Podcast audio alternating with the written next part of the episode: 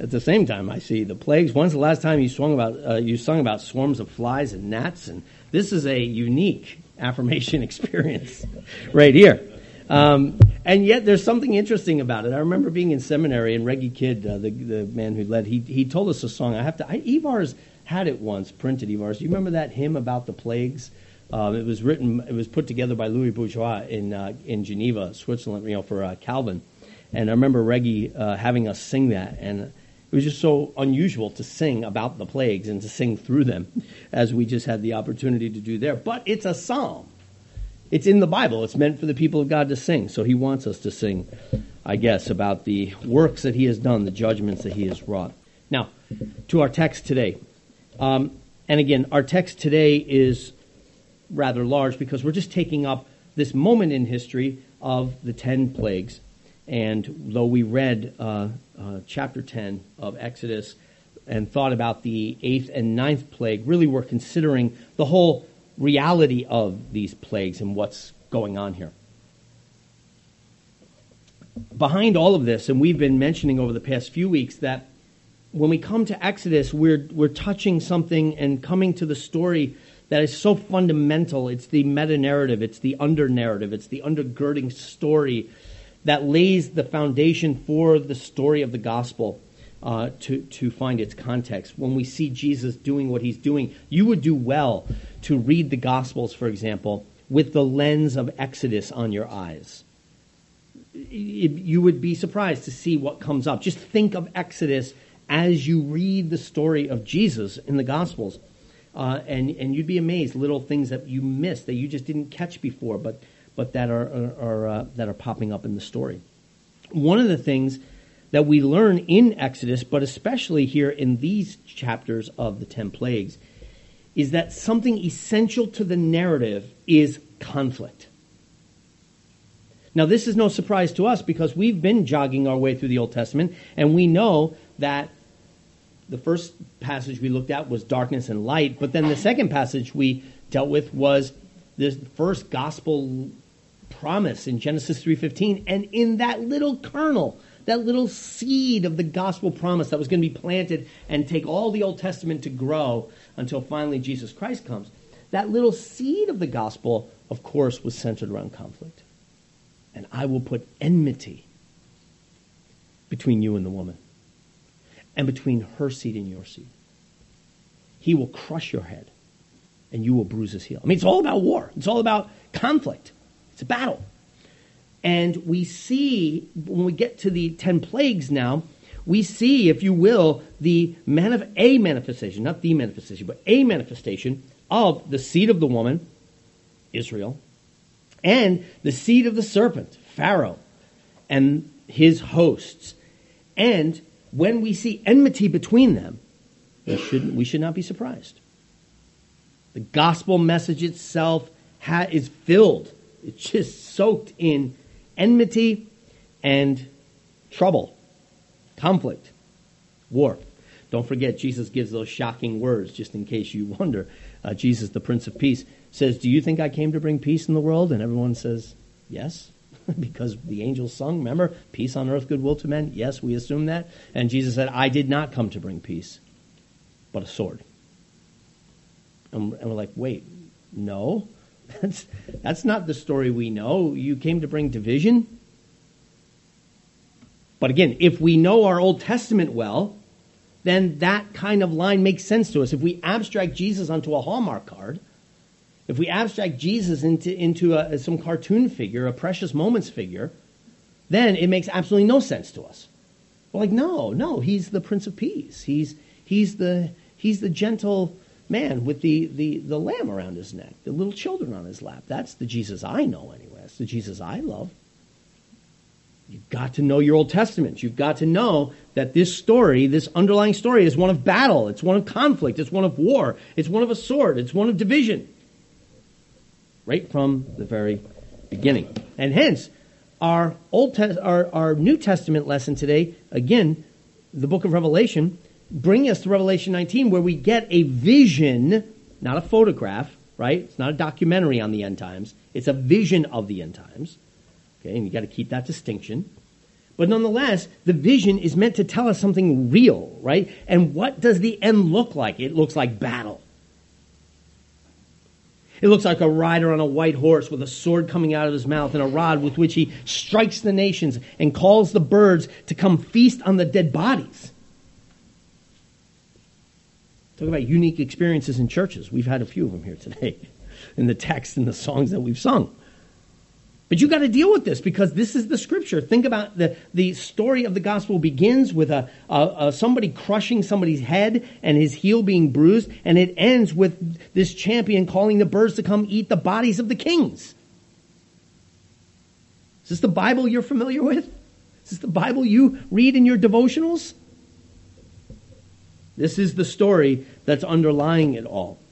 Now we have to be careful though the conflict is not merely or simply a conflict between good and evil. This is where our culture goes, right? This is where Star Wars goes. You know, it's the dark side and it's the force. It's good and it's evil. And it's not that that's not true.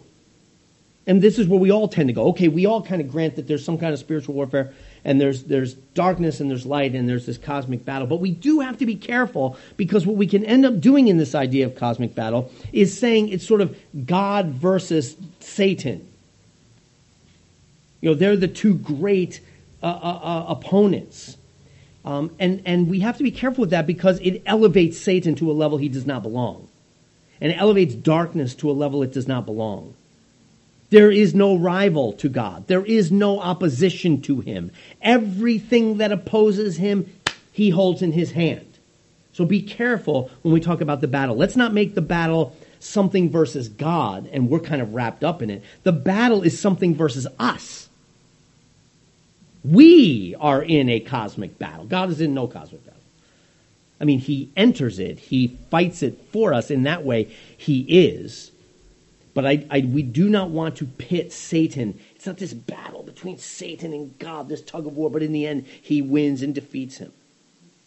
All of this is down under his sovereign authority, and we're going to get that in this text. So we must again approach, whether it's spiritual warfare, the narrative of battle, we must approach through Christian lenses. Christian lenses. Okay, to understand that the conflict we are in, frankly, is one that we have thrust ourselves into. The, the, remember, why is Israel in Egypt? They're there ultimately because they sent their brother down there. Right? They have put themselves in this mess. Yes, the Lord was patient and he was good and he supplied wonderful things for them while they're there, but they're there because of their sin. They sinned against their brother, and the Lord used it for all kinds of deliverances and so forth. But that's why they're there. That's why they have this land in Goshen. That's why they're now being oppressed. Why are we in the battle we're in? Why are we under this curse? Why are we under the tyranny of Satan? Why is mankind held in bondage to the slavery of death? Hebrews chapter 2. It's because we allied ourselves with Satan. We chose to trust Satan over God. We chose him as our friend, and God said, Thy will be done. Thy will be done. And turned humanity over then to the tyranny of Satan. He turned us over to Pharaoh. He turned us over to the bondage of Egypt. Now, praise God, he doesn't leave us there praise God in His mercy, He's going to come deliver us. But let's remember again, this is not like there's some force opposing God and God's people are now in trouble and He's got to figure out what to do. We've got to understand this whole battle underneath His sovereignty. And this is a judgment that we ourselves are under. And in, some, in many ways, Israel has no one to scream about this other than themselves. So, of course, it roots back to their father their fathers and their bro- brothers, the patriarchal brothers. Okay, so I, I, I want to I want to just so I want you to hold those two things. On the one hand, you've got to understand the narrative is cosmic battle, and on the second hand, this is not a battle between God and Satan. This is a battle that we are in, and and God Himself is sovereign over. So, I have three things I want to speak about here today. First, God's sovereignty over the battle, so we'll rehash that. We've already dealt with that point to some degree. Secondly, the battle itself, and then thirdly, the purpose of the battle. So first, God's sovereignty over the battle. Now, we can use our text here for this. And go back. I encourage you to go back and read through the, the, uh, the plagues. They're redundant. They're redundant. Um, so much in the scriptures. Remember when we were going through Ezekiel? And it was like, okay, Bill, another sermon on God's judgment on Israel. And I had to remind you, I didn't write this. I didn't write it. You know, it's not like, I mean, and I, if you remember in Ezekiel, I was doing one sermon every two chapters, and you were worn out. I, I, I saw your faces when the text came up, and like, oh no, not another one. Yeah, another one. There's 48 chapters in there. It's a long haul. And I was doing every other one, but I didn't write it. The Lord wrote it. And, and you'll remember perhaps that I made the point in there that, hey, if the Lord wrote this this many times, it's good for us, right? I mean, the, he must say, you all are not going to get this once, twice, 43 times. We may need 48 chapters here. And it's not the only book that does it. Isaiah has 66, so go, go, go there and read Isaiah. Or the other, we have a bunch of prophets. Or how about the Psalms?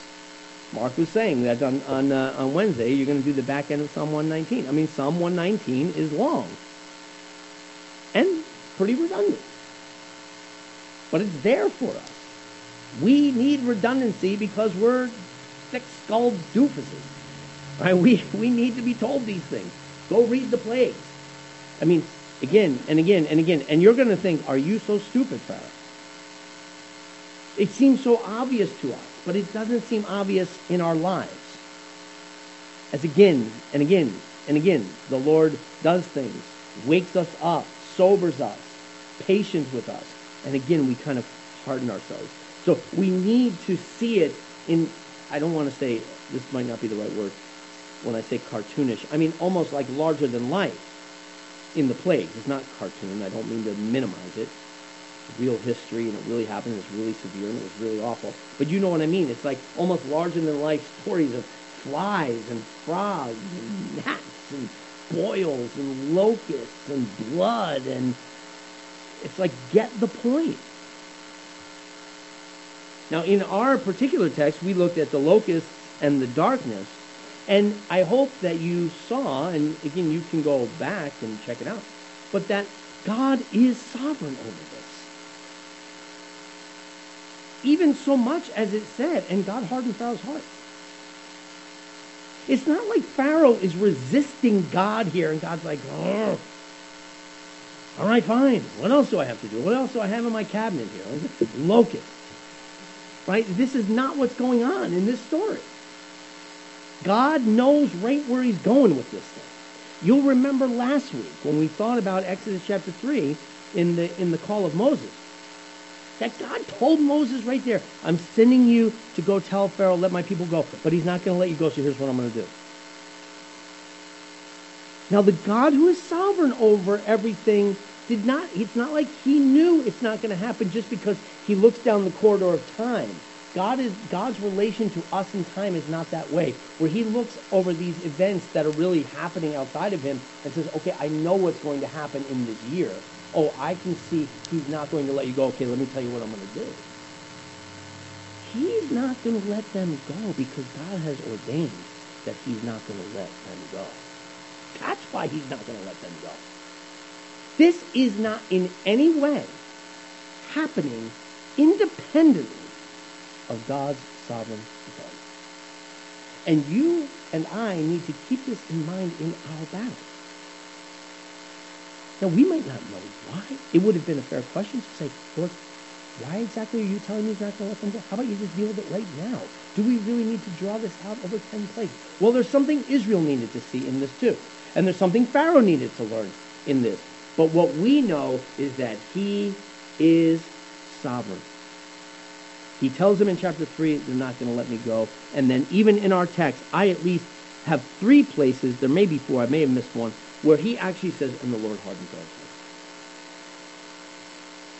Now, in Sunday school, we don't have time because I'm already, I, I, we won't have time for this here. But in Sunday school, we can talk about what this means that God hardened our hearts. And, and how does that square with what Pharaoh's doing, his own free will? What is free will? How does it play here? I believe Pharaoh does have free will. And I believe Pharaoh is making real decisions on his own. It's not like Pharaoh is saying, oh, I just want to let them go, and God's like, I'm not going to let you. Pharaoh doesn't want to let them go.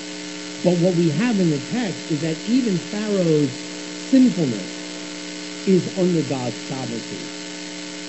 And, and again, we can flesh this out in Sunday school, but the way I would say it would be this. That imagine, imagine our hearts are like spring-loaded towards evil because of the fall, right? Because of our depravity, our, our hearts are just spring-loaded toward evil. And God's hand is a hand of resistance that pushes back the evil that our depraved hearts and souls would, the extent it would go to. And God, by his common grace, kind of compresses that and holds it at bay by his sovereign will. So that the hardening of Pharaoh's heart is not God working evil into his heart, where he, oh, Pharaoh's a great guy. And he just wanted to let these people go and deliver his people, but God said, I'm not going to. And work evil into his heart. Rather, God pulls back his hand, and that spring-loaded nature of his heart just rushes to the extremity of what God will let it go to. See, if we think about that, then you have God hardening his heart. But if you go back and read in the plagues, oftentimes there's this play between them, where sometimes it has, like in our text, and God hardened his heart, and God hardened his heart, God his heart. And then other times you will hear, and Pharaoh hardened his heart. And I think that's how you square that, right? God pulls his hand back, and the sinfulness of, of Pharaoh's heart goes where it wants to go anyway. But the point we're making here, and that is so important for us, is that this battle Pharaoh goes to the extent that God desires and no further. In Romans 9,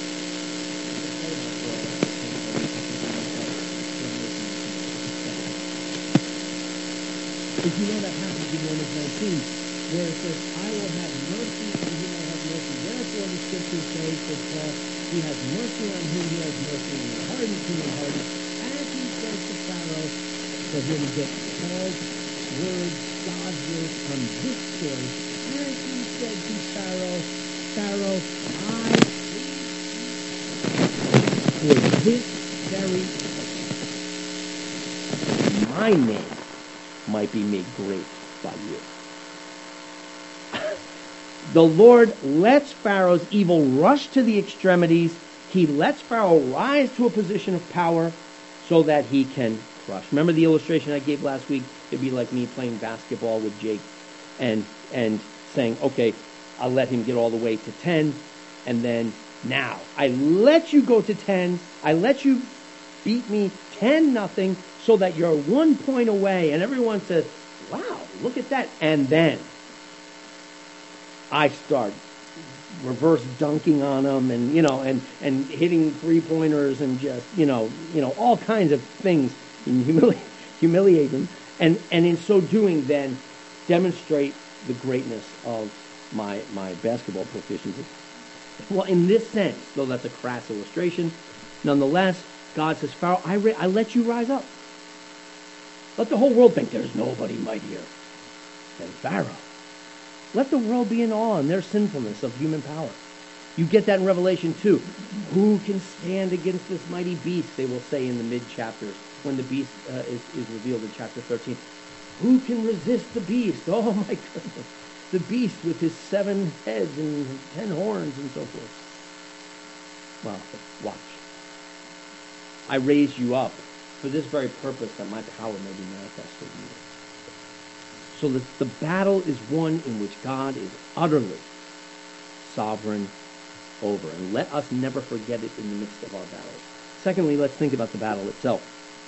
God patiently allows, I think there's other things going on here with Pharaoh's will that would need to be teased out. I don't want to make it so simple that he's a marionette or, you know, a puppet and God is just working this like computer code in the life of Pharaoh so that it works out this way. God's doing something with the soul and the heart and the will of Pharaoh too, as he's doing something with all of us. And God is patient. God does not destroy Pharaoh on plague one, but he draws it out. He teases it out over 10, not only so that we have to take notice of it, but I think there is a patience. God is patient, and he is slow to anger. and abounding in kindness. And he does give opportunity for cooperation and submission, but in fact, Pharaoh will harden his heart. So God is patient. We see that in 10 plagues. And God is strategic in this battle. Because they're not random plagues, but he goes after the idols of Egypt. He goes after the gods of Egypt. They worship the Nile River. He kills it and turns it to blood and all the fish in it. The last plague, of course, the chief god, the others are these sub deities in many ways. But, and they come now and they turn on their people, right? But the last one, their God, the God of gods, is Ra, the God of the sun. And in this ninth plague, before he goes after the son of Pharaoh himself and the firstborn of all the land, he goes after their God. And he turns the sun dark. And this is not just a darkness like an eclipse. This is a darkness, you heard it in the text. I want a darkness. They will deal with a darkness they will feel. They see nothing. I don't know what that looks like. Don't ask me for the scientific explanation of it. This is God at work. And he turns the sun dark for Egypt. That is, he's strategic. He goes after their idols. He goes after their gods. He goes after their center. Christina and I were talking. We're both teaching on uh, Nathaniel Hawthorne's Scarlet Letter, and we're both at the, the end of it. And Hawthorne has a brilliant little uh, uh, riff at the end about the you know the character if you know the story in there Chillingworth who's who's just he's he's his whole life is about revenge. He wants to get back at the man who slept with his wife. We get that. But he's consumed by revenge. It's, his whole life becomes revenge. For seven years, he, he's just after this man that has, ha, has, has slept with his wife and, they, and had a child with his wife. And he, his whole life is after just destroying this other man. And when the other man dies, he sort of just withers, uh, Hawthorne says, withers and fades away. As if he was like a parasite who needed the host for life.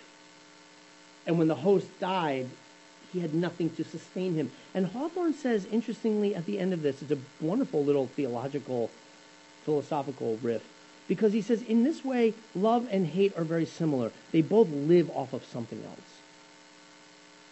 And in this case, the hate that Chillingworth had was really derived its life from this other man so that when it went, he couldn't sustain himself. But Hawthorne says love is the same way. And when we love someone or something and it goes away, we wither. If you find people who, who, whose whole identity and whose uh, love is fed by another human being, and that person goes and they can't live anymore. You see it oftentimes when we're human beings. In some sense, it does come naturally to us. But, but you see it with people who have been married or together for so long and so long, and one goes, and very shortly after the other goes. I don't even know what it means to be without that other person. Or people who lose their career and they jump off buildings. Because it's like, I don't know who I am if I don't have that. that is, you take my center away and I collapse. I have nothing in me. And here, God is going after the center of Egypt. He's going, he's destroying them by destroying the center. This is, these aren't just random attacks, right? Oh, flies. Hmm, see what else. Oh, locusts. Oh, let's turn it dark for a while.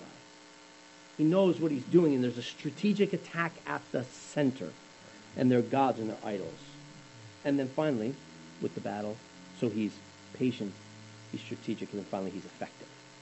He breaks. We'll get to that when we come back to the 10th plague, but he, he breaks them. But let's think again about this picture as the groundwork for Jesus Christ.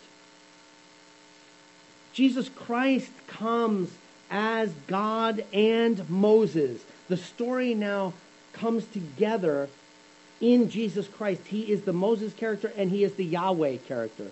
He's the Moses and he's the I am of Moses. And he comes to do battle. He's not merely, that is, the Lamb of God to be slain, though he is that. He's the propitiation, he's the sacrifice, right? Because again, Christ is everything in the whole story. But we're really good about seeing him as the Lamb. And that's a good thing, and that's right and absolutely true. But he's not merely the lamb. He's the lamb slain yet standing in Revelation 5 with seven horns, which in that image is utter and absolute and complete authority and power. The lamb slain standing in Revelation 5 is the same one who comes riding on a white horse with a sword sticking out of his mouth and a rod by which he slashes to pieces the nations and calls the birds to feast on them. Christ is our warrior, and you must have this Christus Victor vision when you look at his work in the ministry, in his ministry. That, that phrase, Christus Victor, picks up. It's a, it's a phrase, uh, uh, I think, first quoted by, or at least a book written by a guy named uh, Aulén, Gustav Aulén, in which he's, he looks at the ministry of Christ and the atoning sacrifice of Christ as a warrior, as a king, not just as a priest. He is a priest, but he's also a royal priest. He's a king. And we must have the lenses that look at the ministry of Jesus as doing battle. Do that. Go read the Gospels with a Christus Victor lens, with a conquering king lens. See what you see. For example, why is Jesus casting out demons? There's demons, right? The, the, in, in some sense, he comes to do battle with Satan and with his, the powers of Satan. And he comes to claim it back, the nations, and to purge them and to cast them out. In Matthew 12, chapter 12, he says, Unless the, you cannot enter the house of the strong man unless you first bind him. And then when you bind him, you may enter his house and plunder it. And Jesus basically says, That's what I'm doing. I'm plundering the house of the strong man. I'm plundering his goods. I'm taking my people out. But first, I'm going to bind him up. Think Revelation 20 in that image where Satan is bound and put in prison for a thousand years, a, long time. He comes to do battle. Or think about Colossians 2, the passage that we looked at a couple weeks ago for our word of exhortation, that Christ has come that he might make a mockery of the powers and triumph over them on the cross. The cross is not merely a sacrifice, it is that. As our priest, he's the lamb being sacrificed. But as our king, he's crushing the head of Satan. As the king, he's doing royal battle. He's our David, fighting our great Goliath and slaying him there on the cross. But you have to have eyes to see it. Paul in Colossians 2 says he triumphs over them on the cross. Or think about our word of exhortation today, Hebrews chapter 2. He came that he might destroy him who for so long held us in slavery to the fear of death. He came to destroy to defeat, to conquer. Or think about 1 John chapter 3 verse 9. He came that he might destroy the works of the devil.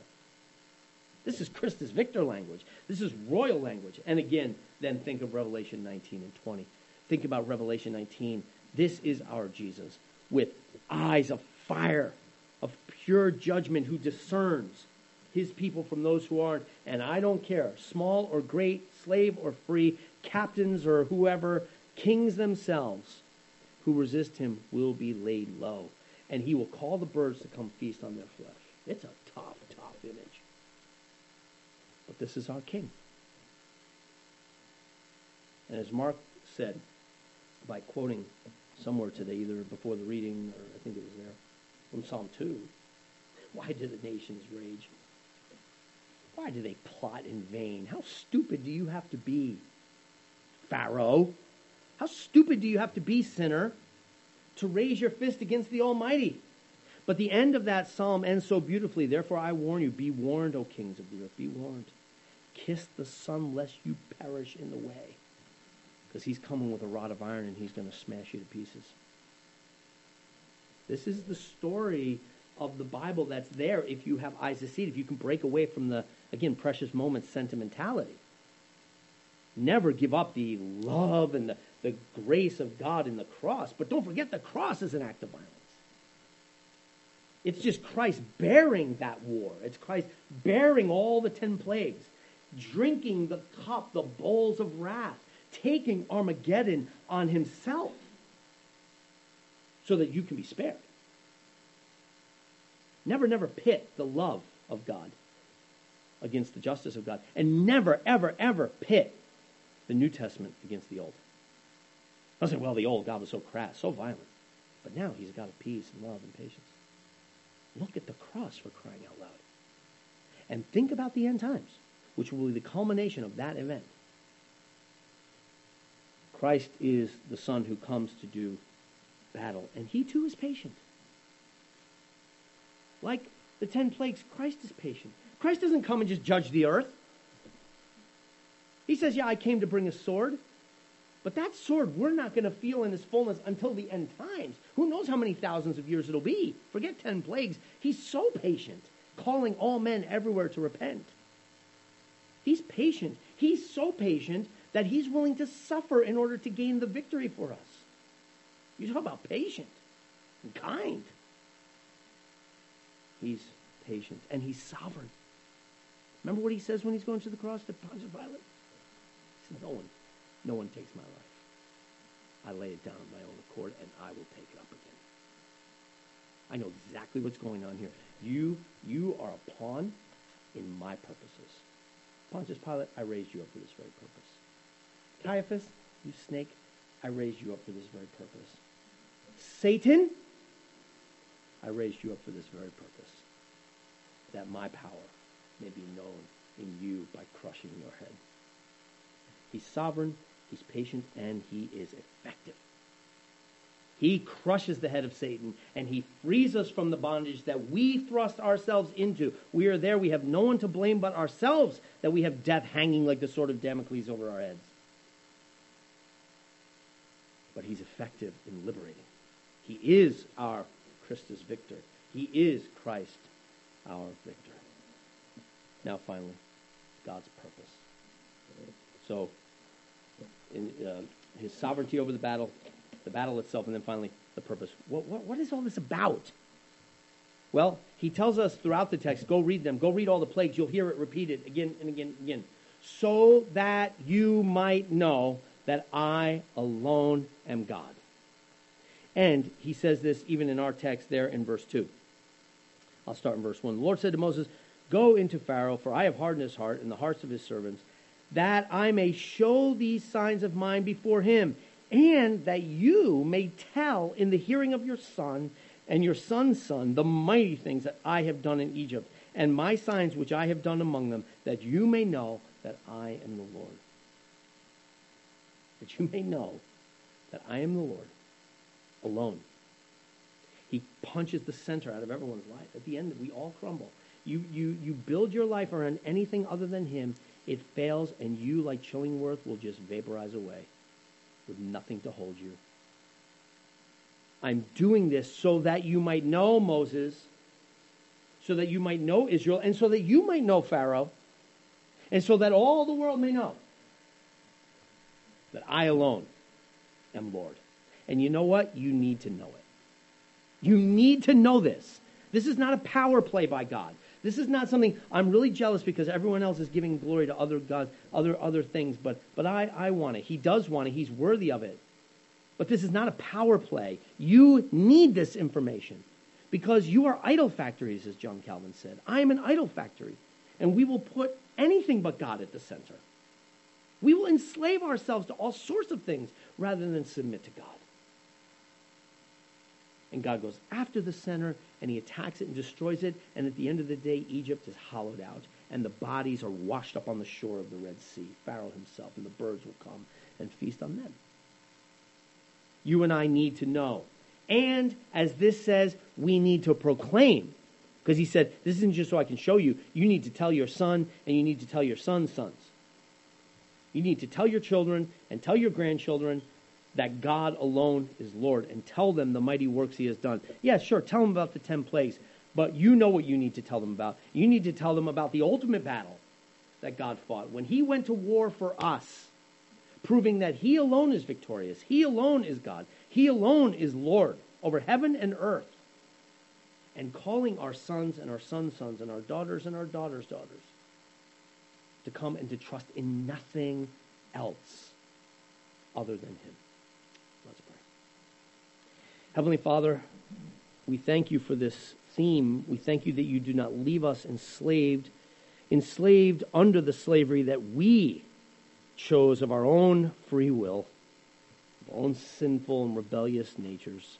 our distrusting natures. We distrusted you and went in league with Satan. We not only ask forgiveness for this, but Father, we ask forgiveness for putting so many other things at the center of our lives other than you. All will give way, but you alone. For you will never give way. Your word abides forever. All flesh fails like the flower of the field, but the word of the Lord abides forever. And the word became flesh and dwelt among us. Make him alone our hope, our stay, our center. May we look upon this story and the story of the cross and know that you alone are God and that you love us, that you're so patient, you're so sovereign. Oh, Father, help us to trust in you, we pray. We ask this in Christ's name. Amen.